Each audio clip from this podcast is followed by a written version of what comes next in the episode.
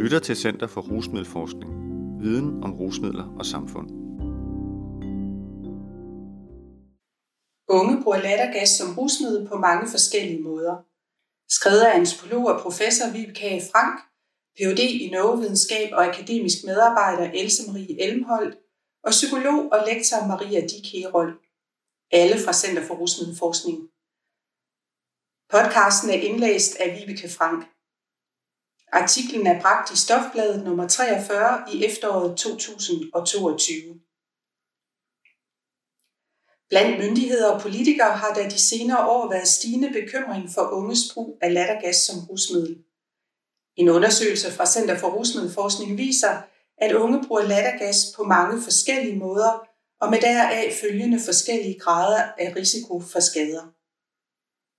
Unges brug af lattergas som rusmiddel har de senere år ført til en udbredt bekymring hos politikere og sundhedsmyndigheder, der i 2021 kulminerede med vedtagelsen af lov om salg og markedsføring af lattergas til forbrugere.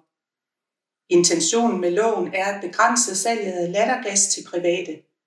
Loven gør det ulovligt at sælge lattergas med henblik på beruselse, og den skal dermed være med til at forhindre, at unge bruger lattergas som rusmiddel. Vi ved dog ikke meget om, hvor mange unge, der bruger lattergas i Danmark, og hvordan den stigning, der ligger til grund for bekymringen og lovændringen ser ud. En rapport fra Sundhedsstyrelsen blandt unge på gymnasier og tekniske skoler viser, at henholdsvis 12 og 15 procent af de adspurgte unge havde prøvet lattergas, at flere drenge end piger havde prøvet lattergas, samt at der er signifikante regionale forskelle, hvor det største brug ses i Region Hovedstaden og det laveste i Region Nordjylland.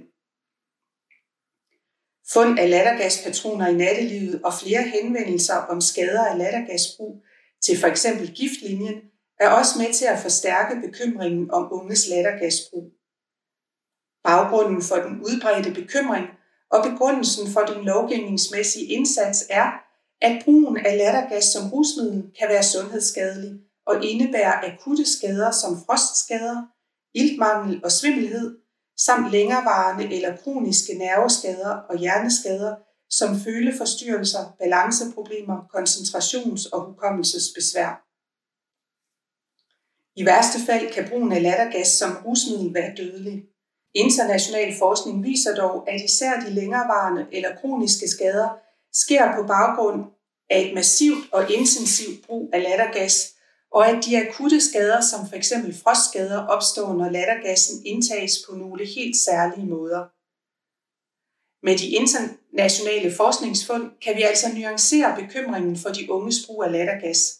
Men samtidig er det vigtigt ikke at underkende, at brugen af lattergas kan være sundhedsskadelig, og at der er brug for indsatser over for især de intensive og langvarige forbrugsformer, samt indtagelsesformer, som kan lede til akutte skader. Men hvordan beskriver de unge selv deres brug af lattergas? Det har Center for Rusmiddelforskning undersøgt ved at interviewe 45 unge mellem 18 og 25 år om deres tidligere eller nuværende brug af lattergas. Det var kun noget, vi gjorde sammen med alkohol. Stort set alle de unge, vi interviewede, fortalte om at bruge lattergas som en del af deres måder at feste på.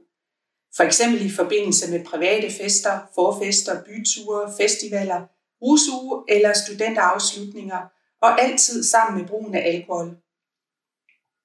Lars på 22 år fortæller for eksempel, det var mere sådan en to eller tre ballonger til forfesten, hvor man så bare begyndte at få griner på. Og så var pakken tom, og så gik vi videre til at drikke alkohol og fortsætte festen.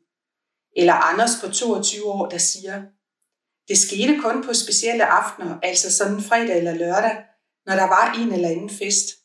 Det var aldrig i hverdagen efter skole. Det var kun noget, vi gjorde sammen med alkohol, fordi det var lidt sjovere og med høj musik. Det var en kombination. Brugen af lattergas beskrives ofte for eksempel som en gimmick og som noget, der tilfører festen et ekstra pift. Lattergasbrug er således for mange af de unge ikke noget i sig selv eller noget, de bruger alene, men bliver en del af festen, noget, der gør det hele lidt sjovere og som tilfører noget til deres beruselse. De unge fortæller om et brug, der typisk er fra et par lattergaspatroner og op til 8-10 patroner på en aften. De interviewede fortæller også om, at lattergas er noget, de bruger i særlige vennegrupper, og at det hører en særlig periode af deres ungdomsliv til. For eksempel fortæller Asger på 21 år, at han brugte lattergas med drengene i sin gymnasieklasse, men også at det kun hørte gymnasietiden til. Han siger, jeg gik jo i gymnasiet, så hvis jeg skulle prøve det, skulle det være på det tidspunkt. Når man er ældre, skal man jo til at tage alting seriøst i sit liv. I gymnasiet kan man stadig være lidt barnlig og gøre sådan noget der, som at bruge lattergas. Eller Rosa på 19 år, der fortæller, jeg holdt faktisk helt op med at bruge lattergas, lige inden jeg startede i gymnasiet. Det tror jeg har at gøre med, at jeg skiftede vennegruppe. Så gennem gymnasietiden har det slet ikke været en del af mit festliv eller hverdag. Det var kun en periode i folkeskolen. De unge fortæller således om et brug af lattergas, som er afgrænset til en særlig periode i deres ungdomsliv, et brug, der er forbundet med at feste, og om et brug, der er moderat, og at det ikke er noget, der sker hver gang de er til fest. Lattergas bruges også i andre sammenhænge, men stadig sammen med vennerne. Selvom stort set alle unge fortalte om brug af lattergas som en del af at gå til fester og i byen, fortalte flere også om, hvordan de brugte lattergas i andre sammenhænge, hvor de hænger ud med deres venner. For eksempel fortæller Sif på 18 år, hvordan hun sammen med en veninde og hendes venner kørte rundt i en mindre by i Jylland og tog lattergas. Vi tog ind til en kiosk og hentede lattergas. Så kørte vi bare rundt og tog det. Altså lattergas. Købte også alkohol, og så tog vi ned til en parkeringsplads og holdt vores lille fest dernede hvor der blev drukket alkohol og taget noget mere lattergas. Jeg nåede i hvert fald op på 20 patroner. De andre nåede op på mere, ved jeg. Udover at køre en tur og tage noget lattergas, fortæller de unge også om, hvordan de kan sidde andre steder og hygge sig, mens de tager lattergas. For eksempel fortæller Lars på 22 år om, hvordan han er sammen med vennerne, da han er tilbage på besøg i en mindre provinsby, hvor han er vokset op. Han siger, vi sidder i et skur i en af vores kammeraters have, hvor vi tit sidder. Vi havde røget lidt weed, altså cannabis, og sidder og hygger. Så kom to andre kammerater med ballonger og patroner. Og så sad vi egentlig bare en 4-5 gutter og røg lidt pinde, tog et par ballonger og fik grineflip. Det var helt stille og roligt. Vi hyggede og snakkede og hørte musik hele aftenen. Selvom alkohol var det mest udbredte rusmiddel, som de unge brugte lattergas sammen med, så var der også nogle af de andre interviewede, der ligesom Lars brugte lattergas sammen med cannabis og i andre situationer end som en del af at gå i byen, hvad enten det var til forfester, private fester eller byture. Lars har dog også erfaring med at bruge lattergas som en del af at gå til fest. Og selvom nogle af de unge kun havde erfaring med én forbrugsform, var der andre, der ligesom Lars havde erfaring med flere former for brug. Joachim på 21 år for eksempel havde erfaring med et moderat brug af lattergas som en del af sin og vennernes fester, men han fortalte også, hvordan han planlagde et mere intens brug sammen med vennerne, når de var på festival. Han siger, vi var sådan 10-12 drenge i en camp. Nogle købte mere end andre, men vi købte måske sådan cirka 3-400 lattergaspatroner hver, og tog dem sådan over 5-6 dage så stoppede vi også, fordi det også er ret dyrt.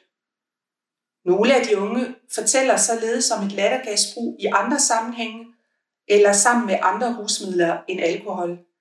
Men det er især, når de unge fortæller om et intenst og længerevarende brug af lattergas, at de beskriver erfaringer med lattergas, der ligner nogle af de skader, som sundhedsmyndighederne advarer imod. Det handler om at bryde grænser. Nogle få af de unge, vi interviewede, fortalte om et meget intensivt brug af lattergas, hvor det især handlede om at bryde grænser.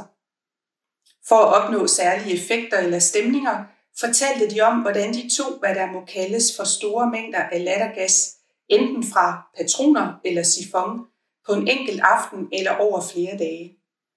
For eksempel fortæller Mike på 24 år, han prøvede jo hele tiden at bryde grænser – så i stedet for at prøve en patron ad gangen, så tog man to.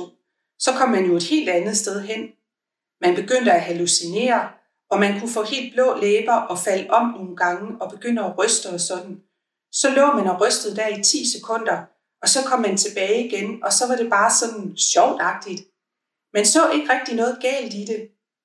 Jeg kan jo godt kigge tilbage på det nu og tænke, måske skulle man stoppe, når man falder om og ryster, ikke?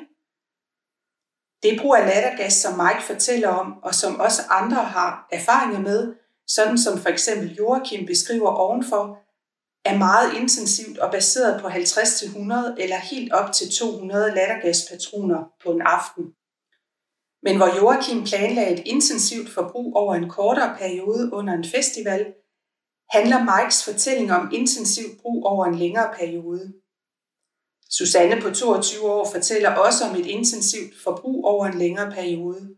Hun siger, jeg plejede at feste virkelig meget, torsdag, fredag, lørdag. Næsten hver gang vi var ude, købte vi lattergas, og det stod på i to til tre år. Der tog jeg virkelig, virkelig meget. Det kunne godt blive op til 200 patroner på en aften, ikke? Susanne, Mike og Joachim fortalte om et intensivt forbrug på forskellige måder. For at feste igennem, for at bryde grænser, eller for virkelig at give den gas under en festival. For Susanne, som for et par enkelte af de andre unge, vi interviewede, var lattergas dog blevet et af en lang række forskellige illegale rusmidler. Hun fortæller således om et samtidigt brug af cannabis, kokain og ecstasy, og at hun er startet i rusmiddelbehandling. Ikke kun for lattergas, men for kokain og feststoffer, og fordi jeg røg rigtig meget has. Og ligesom Susanne havde et par enkelte andre også udviklet et behandlingskrævende brug af disse forskellige illegale rusmidler. Unge, der bruger lattergas, gør det ikke på samme måde. Som de forrige afsnit viser, så fortæller de unge lattergasbrugere altså om nogle ret forskellige forbrugsformer, og nogle former for brug er langt mere risikofyldte og potentielt skadelige end andre. Der er meget stor forskel på et forbrug over en kortere periode af et par enkelte lattergaspatroner i forbindelse med fester og alkoholbrug, og så et stort forbrug af lattergas, især hvis det er sammen med et brug af mange andre illegale rusmidler. Et væsentligt spørgsmål bliver derfor, hvordan vi kan gå til de unge og forebygge de mulige skader, som brug af lattergas kan medføre. Som udgangspunkt er det således vigtigt at forholde sig til, at der foregår et brug af lattergas blandt nogle unge, og at det primære fokus dermed bør være på at forebygge de skader, de unge potentielt kan få. I forhold til at undgå frostskader kunne sundhedsmyndigheder for eksempel derfor anbefale altid at bruge en cracker, som er et redskab til at åbne lattergaspatronen med og til at få gassen over i en ballon. Gassen, der kommer ud af en patron eller sifon, er nemlig ned til minus 50 grader, og det er når gassen inhaleres direkte fra patron eller sifon, at frostskader kan opstå. Ved at bruge cracker og ballon kan de unge således undgå frostskader. Man kunne også anbefale unge altid at sidde ned, når de inhalerer lattergas. Dermed kan man undgå faldskader, hvis man får et blackout efter inhalering af lattergas. Et sidste eksempel kunne være, som også fremhæves i international forskning, at anbefale de unge, der har et intensivt og måske længerevarende brug af lattergas, også at tage B12-vitamin. Mens lattergas indtages, deaktiverer det nemlig B12-vitamin i kroppen. Ved et meget stort og længerevarende brug kan der derfor opstå mangel på B12-vitamin, og det kan give nerveskader. Et supplement af B12-vitamin kan derfor være en vigtig forebyggelse af alvorlig skade hos den unge. De unges forskellige brug af lattergas kalder således på forskellige forebyggelsesindsatser. Vi er fortsat i gang med vores undersøgelser, og i den næste del kigger vi nærmere på de unges risikoforståelser og risikovurderinger ved et lattergasbrug og undersøger nærmere, hvilke forebyggelsesindsatser der kunne være gavnlige. Artiklens referencer og faktabokse læses ikke op, men kan findes i artiklen Stofbladet eller online på rusmiddelforskning.dk-stof